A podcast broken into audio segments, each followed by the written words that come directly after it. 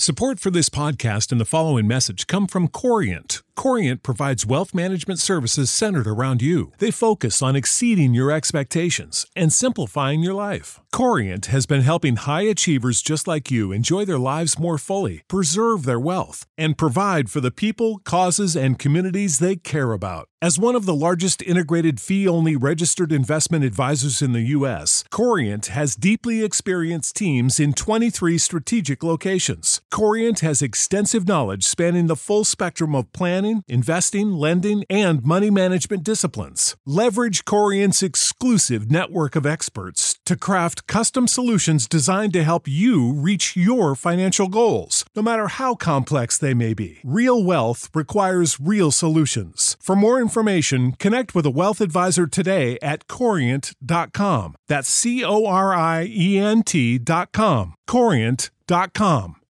When you need mealtime inspiration, it's worth shopping Kroger, where you'll find over 30,000 mouthwatering choices that excite your inner foodie. And no matter what tasty choice you make, you'll enjoy our everyday low prices, plus extra ways to save, like digital coupons worth over $600 each week. You can also save up to $1 off per gallon at the pump with fuel points. More savings and more inspiring flavors make shopping Kroger worth it every time. Kroger, fresh for everyone. Fuel restrictions apply.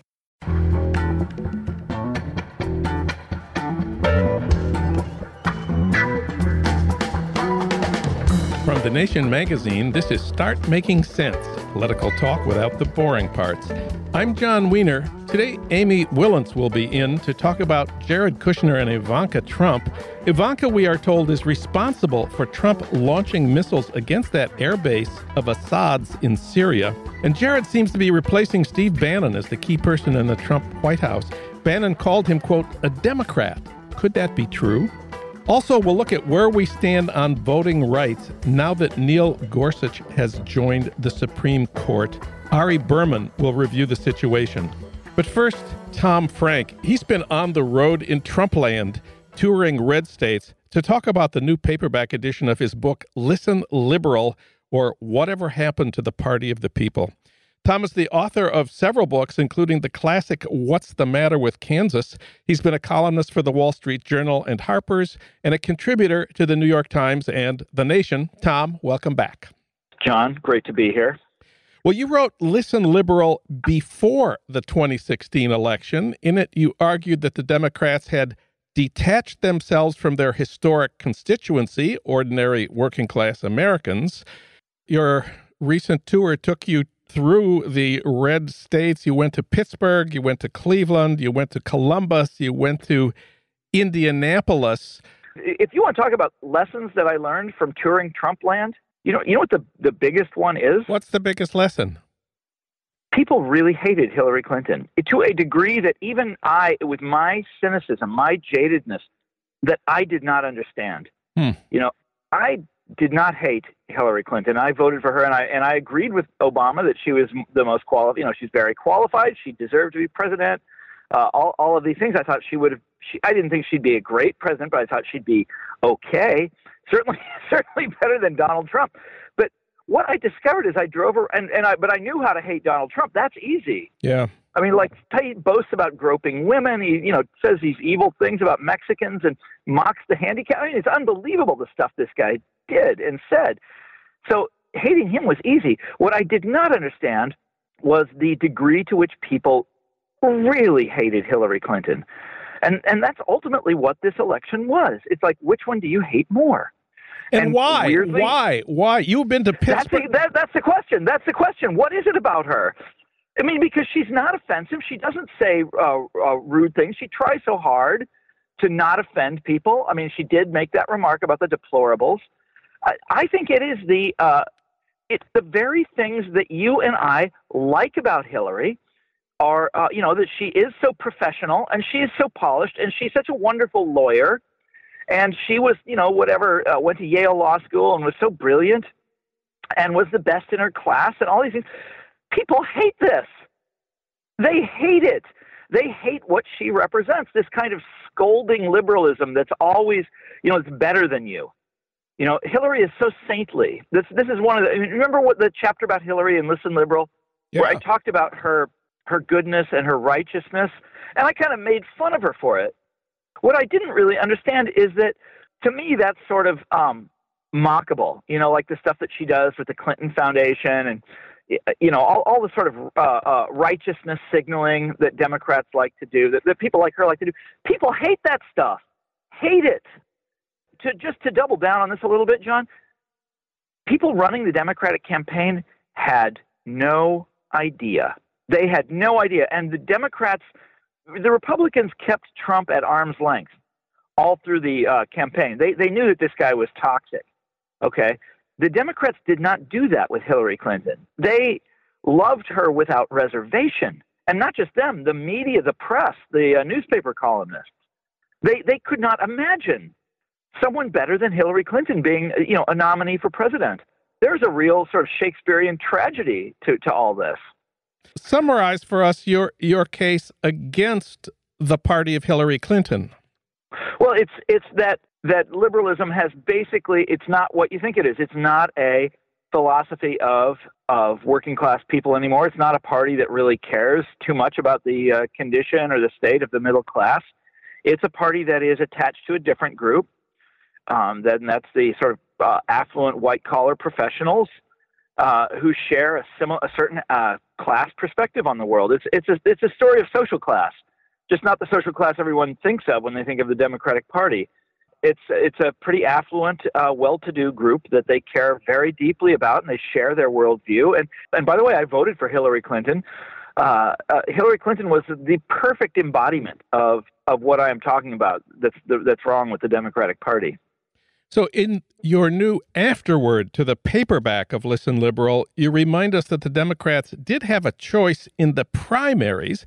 On the one hand, there was the most qualified person ever to run for office who would make history by becoming the first woman president. On the other, there was a 74 year old Jewish socialist from Vermont. You called him. I know. You I know. called him a. And he's the and he's the electable one. you called him a living symbol of what the Democrats used to stand for. So why didn't Bernie win? I think that uh, Hillary beat him. I'm one. I'm not one of these people that thinks that um, that uh, that she won the, uh, the the nomination by cheating. Her side did cheat. There's no doubt about that. The Democratic National Committee did cheat, but she also won fair and square. And uh, why did Bernie lose the Democratic primaries? You know, first of all, he was a totally unknown quantity when those primaries started. Today, he's very well known. Today, people know all about him, and they sort of wish he was president, you know. But at the time, nobody knew who he was. Uh, he was an unknown quantity, and I think most damaging of all, he wasn't a Democrat. This is a man that never, uh, you know, all those years in Congress, never signed up with the Democratic Party. He voted with them most of the time, and he caucused with them, but he never really joined the party. And so, party insiders, people who vote in Democratic primaries, um, Democratic elected officials, there's no way they're going to support a guy like that. And here's Hillary, who has been promising these people things for decades now. She is their uh, a sort of ideal candidate, you know. Didn't the fact that the Democrats had adopted most of Bernie's issues at their convention have any impact on on these places? No, zero. They didn't even know that. Now, uh, Bernie, by the way, Bernie Sanders is this is a another thing I learned. Remarkably popular politician, remarkably popular. Uh, this is a man that uh, has very few scandals. I mean, I don't think he has any. I can't think of any. I think a lot of people regard him as a reassuring figure, as a comforting figure, because he reminds them of uh, Democrats of old. Yeah. You know, he talks like a sort of Harry Truman kind of Democrat. And uh, uh there's something very. I, so I was in a, a union hall in Indianapolis. By the way, this is the uh, union, the local that represents those workers at the carrier plant. You know, Trump made such a big deal out of this in the in the uh, in the election.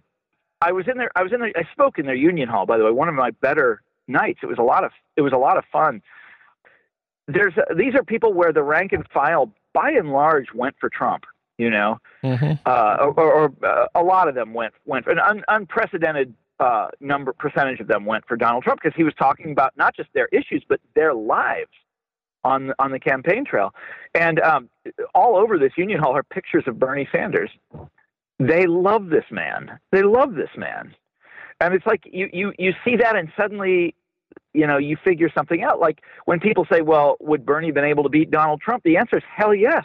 Hmm. Because these are the voters that defected, that left the Democratic Party and voted for Trump. They love Sanders.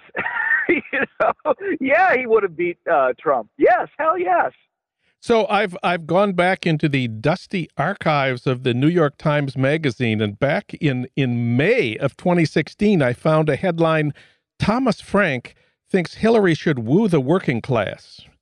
And then I yeah, I did. I then, did say that. Yeah. Then I went into yeah. the dusty archives of the Washington Post and found the headline: Nominating Sanders would be insane.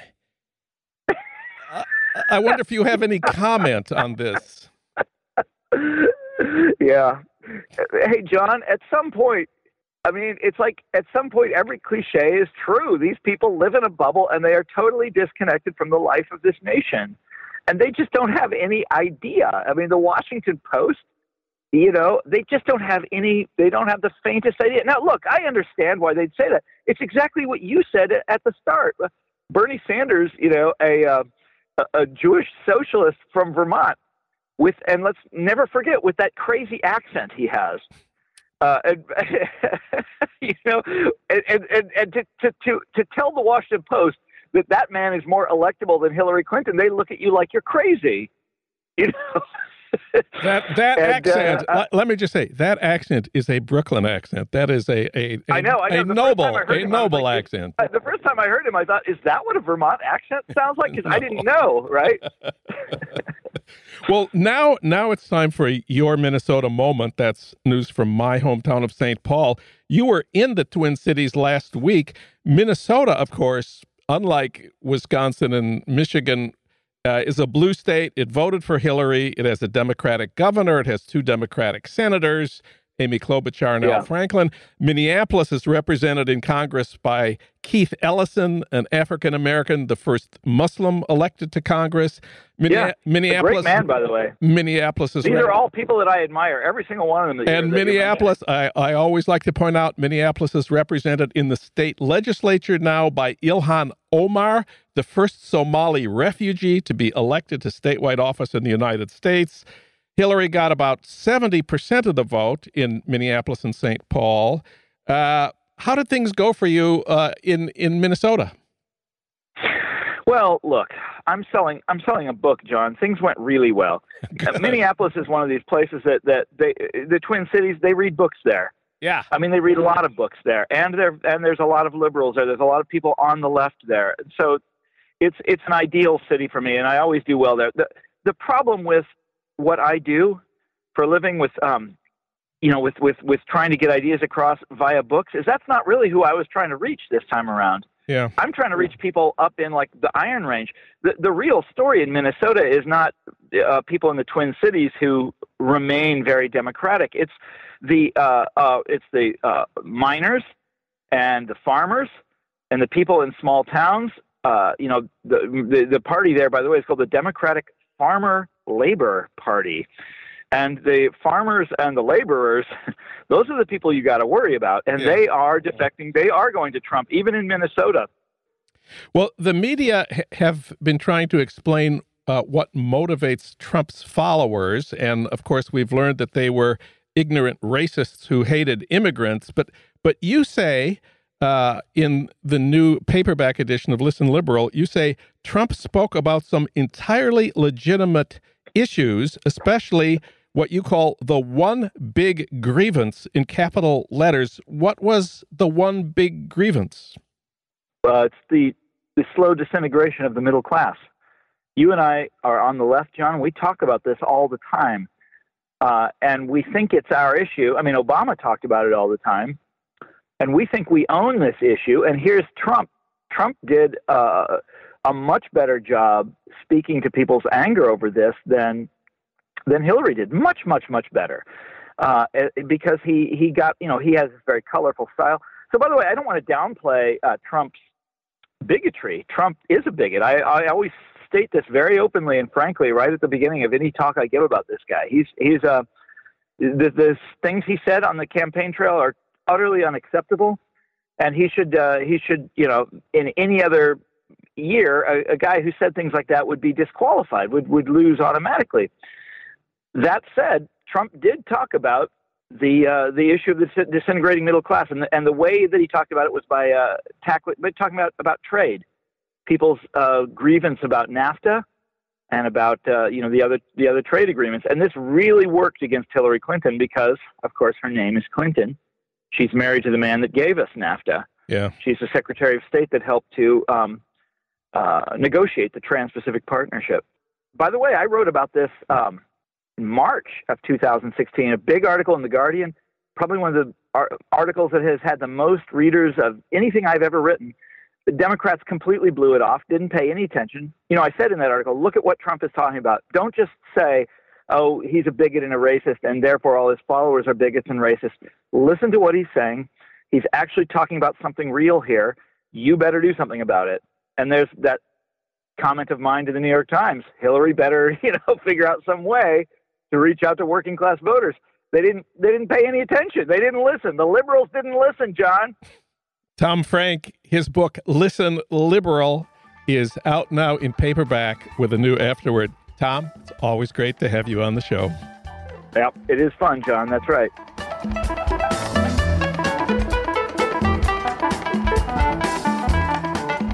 Now it's time for Ivanka Watch. And for that, we turn once again to Amy Wilentz. She's a frequent guest here and a longtime contributing editor at The Nation. She's also the former Jerusalem correspondent for The New Yorker. She's written for The New York Times, The Washington Post, Politico, and lots more. She won the National Book Critics Circle Award for her most recent book about Haiti. It's called Farewell Fred Voodoo.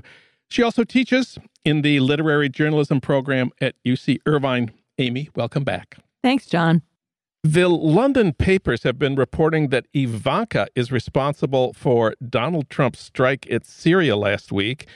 They say this helps explain why Trump did the opposite in Syria from what he talked about during the campaign. According to her own tweets, Ivanka was moved by the photos of suffering Syrian children. What do you think of those reports?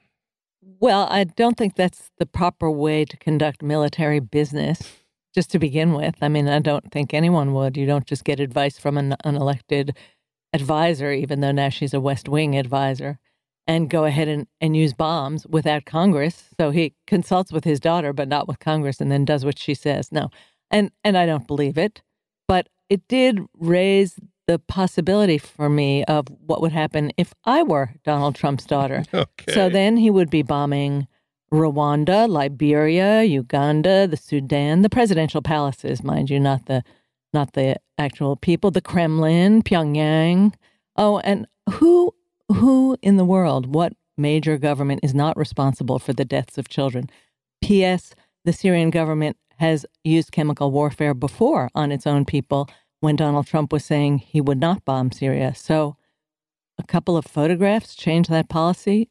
A tender-hearted daughter I believe that the Trump administration uh, wants to bring uh, Ivanka to the fore and that she's responsible for a large part of the Trump administration's popularity with people under the age of 40. Uh, let's talk about her husband, Jared Kushner, who's, oh, who's been in the news a lot lately, mostly for his power struggle with Steve Bannon. What was it that Steve Bannon called him? He called him a Democrat. And could that be true? Yeah, it's kind of true. He sort of is a Democrat. He's given to a lot of Democratic causes, except now. Except now. Jared has been in the news so much, he took a trip to Iraq. Why? A general invited him to come, and he said yes. It's probably because Jared is now, as I call him, secretary of everything. He has so many jobs, so many hats that he's wearing. It's more than a seasoned foreign policy official could possibly deal with. Mexico is on his agenda, dealing with the wall. His uh, agenda includes uh, making peace in the Middle East, something a series of presidents have been unable to do. He's also responsible for streamlining the government in a business style, uh, as uh, his family business and the Trump family business have been so successful at doing. So uh, he's got a lot going on, and I guess Iraq is now part of that uh, bailiwick. I think you left out the visit of the Chinese president, which uh, Jared apparently helped plan, including that dinner that preceded the official meetings. Uh, the dinner was remarkable in some ways. Well, Mar-a-Lago is remarkable in many, many ways, and uh, the the fact that Donald Trump is bringing in foreign dignitaries to have state dinners at a resort that he owns is a, a shocking ethical conflict of interest. And then there was the musical uh, Yes. introduction to the evening. The musical interlude. This is when Jared really made his presence felt. Um, his little daughter, Arabella, whom I judge to be about eight, I think she's only five. only five. She's very, very adorable, as all the children are. And she has been, I think, taking Mandarin. And she sang what sounded to an American ear like Oh My Darling Clementine, but apparently is the Happy New Year song in Chinese for President Xi and his wife.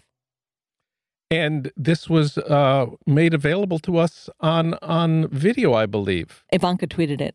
Ivanka tweeted it, and what was it like? You watched it. She's so cute. It was great. If I were she, I would now be definitely a close ally of the United States based on that. But this is again, it's the use of Ivanka as the softening element and the the her huge popularity to just bring people in. You mentioned briefly that you thought there was a conflict of interest uh, in inviting Xi to Mar-a-Lago. The conflicts of interest only begin with Mar-a-Lago. Jared and Ivanka seem to, in many ways, define conflict of interest in the Trump uh, administration. I think they are the nexus of corruption in this administration. They're worth over uh, $700 million, and that is including only businesses with which they still have some connection. It's not, those are not things they've removed themselves from.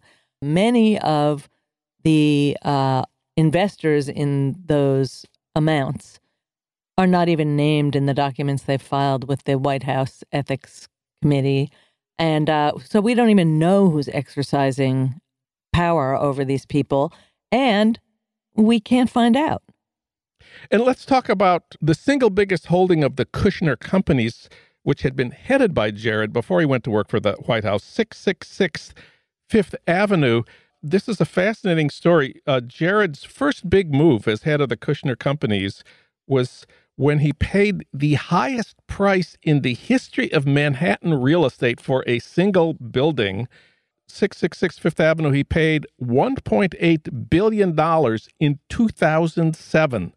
And you may remember what happened just a year later in September of 2008. The real estate market of Manhattan and everywhere else in the wo- world collapsed, and 666 Fifth Avenue has been in a shaky financial state ever since then, including the news in the last week or two. But and then he was trying to um, put together a deal with a, a company called Anbang, which is closely related to a bunch of families in the government in China, to uh, somehow co-own the aptly named 666 Fifth Avenue.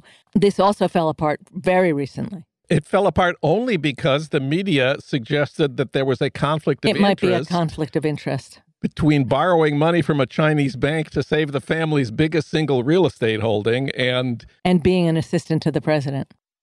Let's go back to the what is reported as the power struggle inside the White House between Steve Bannon and Jared Kushner. I think the idea the the idea here uh, in the mainstream media is that Ivanka and Jared are normal, rational, calm people, and Steve Bannon is a fascist maniac, and therefore it is a good thing that Bannon is in conflict Jared. Right. To me, it is a good thing. You know, it's a good thing. Whatever causes conflict in the Trump administration is a good thing. Whatever alienates Trump's supporters from Trump is a good thing. And I think a removal of Steve Bannon would be very harsh for, for Trump's base to deal with. Um, and these kind of sleek fake liberals coming in, Jared and, and Ivanka, would also be hard for the base. But I think to put it in those kind of stark, these are your good guys, Ivanka Trump and Jared Kushner, and, and that Bannon is your bad guy, you know, the mainstream media has to be kidding itself. These people are Trump's creations. Well, Ivanka is certainly Trump's creation. And she does what he says. Now, you can look at it as a battle for Trump's soul, maybe, but I, I think he's going to go with what's best for his presidency and more important for his reelection.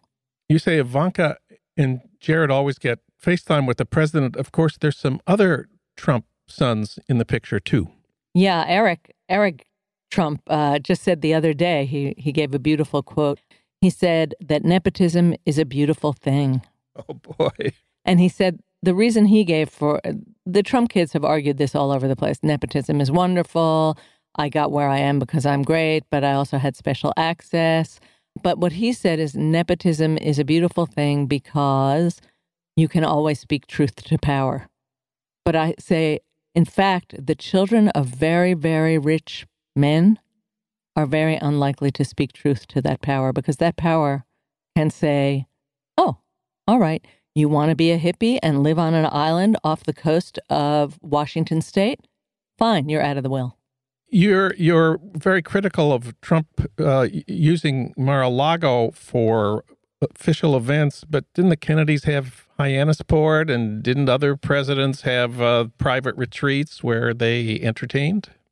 Yes, but they weren't paying clubs. First of all, they weren't a business enterprise. So, uh, uh, Kathleen Clark, who is a government ethics specialist, she said when President Trump arranges to meet a foreign leader at one of his branded properties like Mar a Lago, what he is doing is he is actually using government office for private gain. More than that, it made me think about Trump as a human being. Like, does he even have a normal private extra house like all these other rich men who've been president, like Kennedy's Hyannisport, as you said? You mean one that, that doesn't look like Versailles?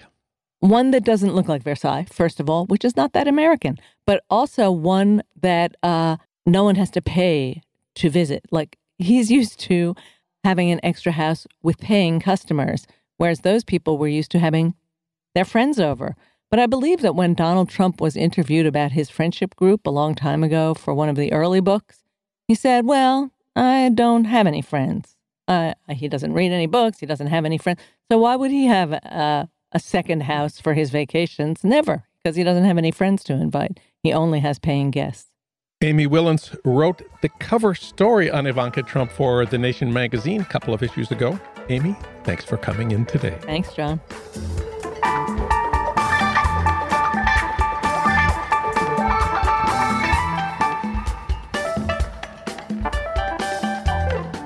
Now it's time to talk about voting rights, where we stand now. For that, we turn to Ari Berman. He's a senior contributing writer for The Nation magazine and a fellow at the Nation Institute. His award winning book, Give Us the Ballot The Modern Struggle for Voting Rights in America, is out now in paperback. Uh, Ari Berman, welcome back. Thank you. With everything going on in Trump land, sometimes it's hard to focus on the fundamental issues, and voting rights is certainly fundamental. We want to talk about where we stand with voting rights at this point, where the battles are, what challenges we face, how we can prepare for the 2018 midterm elections. The Democrats need to win, I think it's 24 seats in order to retake control of the House. That's the plan. But in order to do that, Democrats have to be able to vote. We know the Republican strategy for a while now has been vote suppression. Democratic victories depend on voter turnout. Jeff Sessions is our Attorney General. Uh, what has he done since taking office about voting rights? So I think it's important first to note that Jeff Sessions has a very long record of opposition to voting rights, which makes him quite unique as an attorney general. We've never had someone who became attorney general and had previously prosecuted civil rights activists for voter fraud, which Jeff Sessions uh, did back when he was a U.S. attorney in Alabama in the 1980s. 80s. Uh, he's someone who said that the gutting of the Voting Rights Act in 2013 was good news uh, for the South. Uh, when he was nominated as Attorney General, he was asked uh, to refute Donald Trump's lie that three to five million people voted illegally. And Jeff Sessions said, I don't know how many people voted illegally, which was not exactly a very clear refutation of what Trump said. And the, one of the first things that, that Sessions has done as Attorney General has been to reverse the Justice Department's position in the Texas voter ID case and argued that that law was not intentionally discriminatory, uh, which was very, very significant because uh, if Texas's voter ID law is found to be intentionally discriminatory, and there's just a trial over this in February, then Texas may have to once again approve its voting changes with the federal government. So this was just the first thing Sessions has done, and it was kind of forced upon him because uh, the court was going to have a hearing. But I'm fully expecting there will be uh, lots of bad positions uh, taken by the Justice Department on voting rights and on many other issues uh, going forward under Sessions. Well, Texas has been one of the worst states in trying to limit voter rights. Of course, it's by no means the only one. Where are the other uh, battlefronts right now?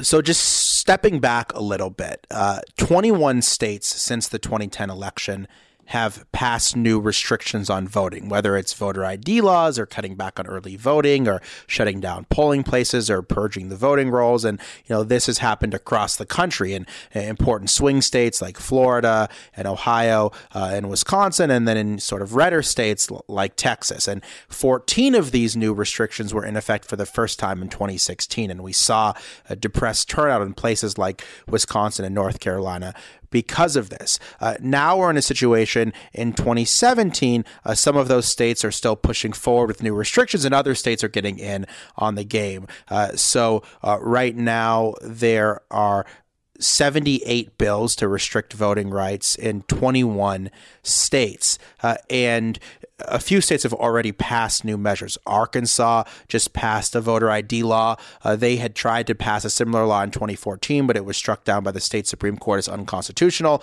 Now they're trying again. Uh, Iowa, which is under Republican control, has passed legislation uh, to uh, require ID, uh, also uh, to cut early voting, to eliminate straight ticket voting. So that's a state that has previously not done these kind of things that, that went for Obama twice and now for Trump in, in 2016. So that's another place I'm looking at. But there's a bunch of bills in, in, a number of different states. That's just at the state level. And of course, the dynamic that's now different is there's also a different regime federally. So before you had the Obama administration who was fighting back on this stuff, you had, at the very least, divided control of Congress. So Congress was out of the game.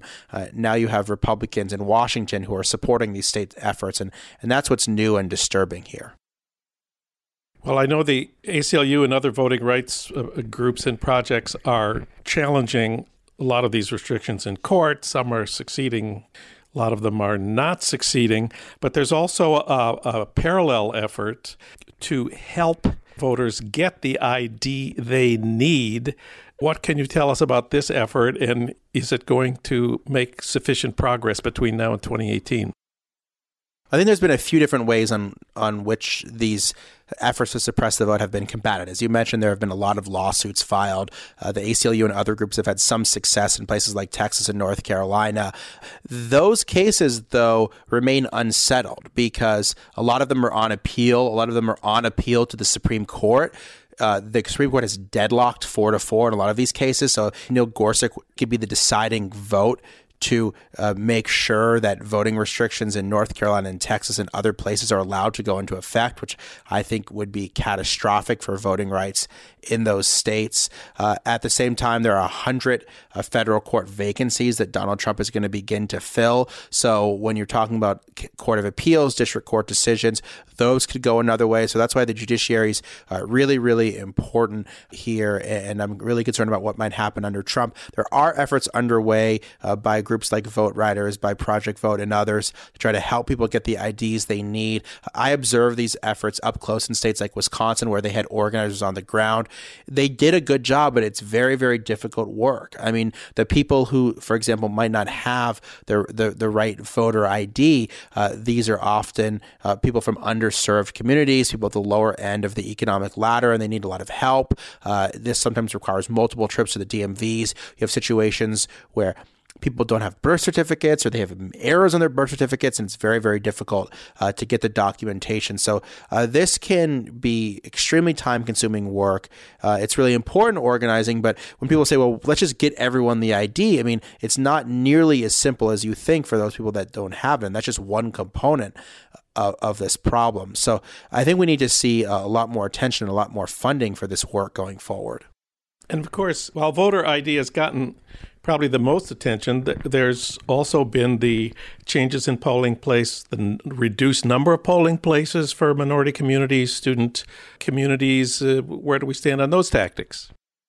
Those tactics are ongoing. And, and that's what i always try to bring attention to is it's not just voter id because a lot of people are hung up on this idea that everyone has the id and you need it for all this other stuff and what's the big deal? And yeah. you know i've pushed back on that in a lot of different ways talking about how not everyone has the id and the laws are written in such a way like in texas where you can vote with a gun permit but not a student id so clearly seems like there's some other motives here. But even if you accept that voter id is necessary then you still have to think about why would you cut early voting which is very popular among party lines or why would you close polling places which nobody uh, wants to do, or uh, why would you purge the voting rolls without notifying people in advance? That kind of stuff is also uh, going on here, uh, and, and, and these efforts are, are ongoing, and a lot of times we don't have advance notice of them, uh, and they, you know there's a number of, of states in 2018 and, and 2020 that are going to be competitive that are going to have these efforts uh, going forward. So uh, it's not just voter ID. I think it's really, really important uh, to look at. That's what always gets the headline, but there's a lot of other things going on here. You mentioned Neil Gorsuch. I assume we we should expect the worst, but are there any clues to that in his record? I think both his record and his testimony uh, was very disturbing. Basically, he's a guy who has been pretty much down the line conservative on most issues, often sometimes really extreme in his decisions. Like one of the decisions that got a lot of attention when during his confirmation hearings was about this truck case where a, a driver uh, had a situation where uh, his brakes weren't working and he had to pull over to the side of the road and there were sub-zero temperatures and he fell asleep and he was freezing and he decided uh, that he was going to leave uh, part of his truck behind and, and, go seek some sort of relief in some sort of shelter. And he was fired by his employer for this and uh, every judge who heard this, both at the district court and at the appeals court level, ruled in favor of this trucker, except for Neil Gorsuch. And Gorsuch was saying, well, I was sympathetic to the trucker, but the law was the law, and I had no choice but to rule for his employer. And I think this is the kind of thing that Gorsuch has done over and over again, where you know he tries to appear reasonable, he tries to appear empathetic, but the fact is where he's coming down in these cases, he's consistently coming down for big corporations. He's consistently coming down on behalf of the religious right. He's consistently coming down in a way uh, that's antithetical um, to progressive values. And he was very, very uh, dismissive at his hearing about a- a- answering any sort of questions. I thought he was uh, quite arrogant uh, uh, in terms of how he portrayed himself. He, he at times tried to portray himself like John Roberts. Like John Roberts famously said he was just an umpire. He was just going to call balls and strikes. We know that that's not the case, that John Roberts has been a very reactionary judge writing the decision to gut the Voting Rights Act, uh, writing decisions or agreeing with decisions on things like Citizens United, on Hobby Lobby, on Heller, on all of these cases, has dramatically pushed the court uh, to the right on most issues. Uh, so I think that Gorsuch will be in that mold. There are people that believe that he will be more radical than Roberts, more like Scalia, more willing to uh, undo precedent. And the fact that he seems reasonable to me makes him more dangerous. People th- are thinking they're going to get a fair shot from him when he's in fact uh, very, very ideological. Ari Berman, read him at thenation.com. Ari, thanks for talking with us today. Thanks, Jon. Good to see you. After we taped that interview, a U.S. District Court judge ruled that Texas passed its 2011 voter ID law with the intent to discriminate against minority voters. This is a big victory for voting rights groups and a big loss for Jeff Sessions and the Trump Justice Department, who had reversed the Obama administration's position that the law was intentionally discriminatory.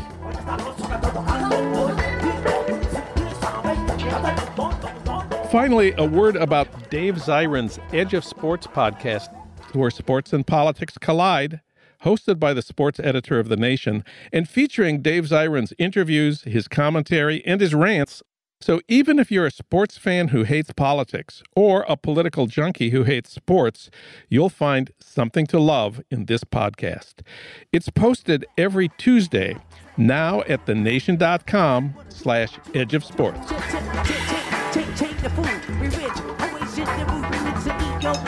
Start Making Sense, the Nation podcast, is co produced by the LA Review of Books and recorded at the studios of Emerson College Los Angeles by Ernesto Orellano with additional technical assistance from Justin Allen. Alan Minsky is our senior producer, Frank Reynolds is our executive producer, Annie Shields is our engagement editor, Katrina vanden Heuvel is editor and publisher of The Nation. Our theme music is from Barcelona Afrobeat, licensed by Creative Commons. Find out more about Start Making Sense at thenation.com and subscribe to Start Making Sense wherever you get your podcasts at SoundCloud, Stitcher, or iTunes. I'm Jon Wiener. Thanks for listening.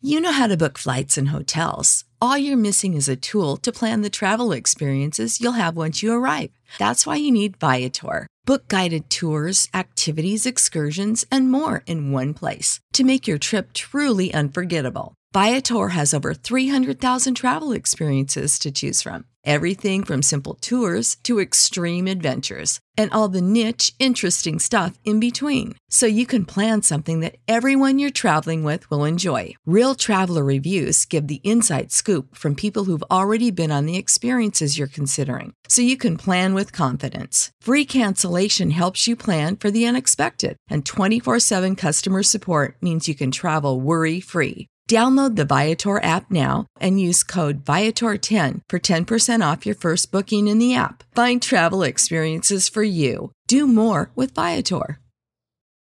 For the ones who work hard to ensure their crew can always go the extra mile, and the ones who get in early so everyone can go home on time, there's Grainger, offering professional grade supplies backed by product experts so you can quickly and easily find what you need. Plus, you can count on access to a committed team ready to go the extra mile for you. Call, clickgranger.com, or just stop by.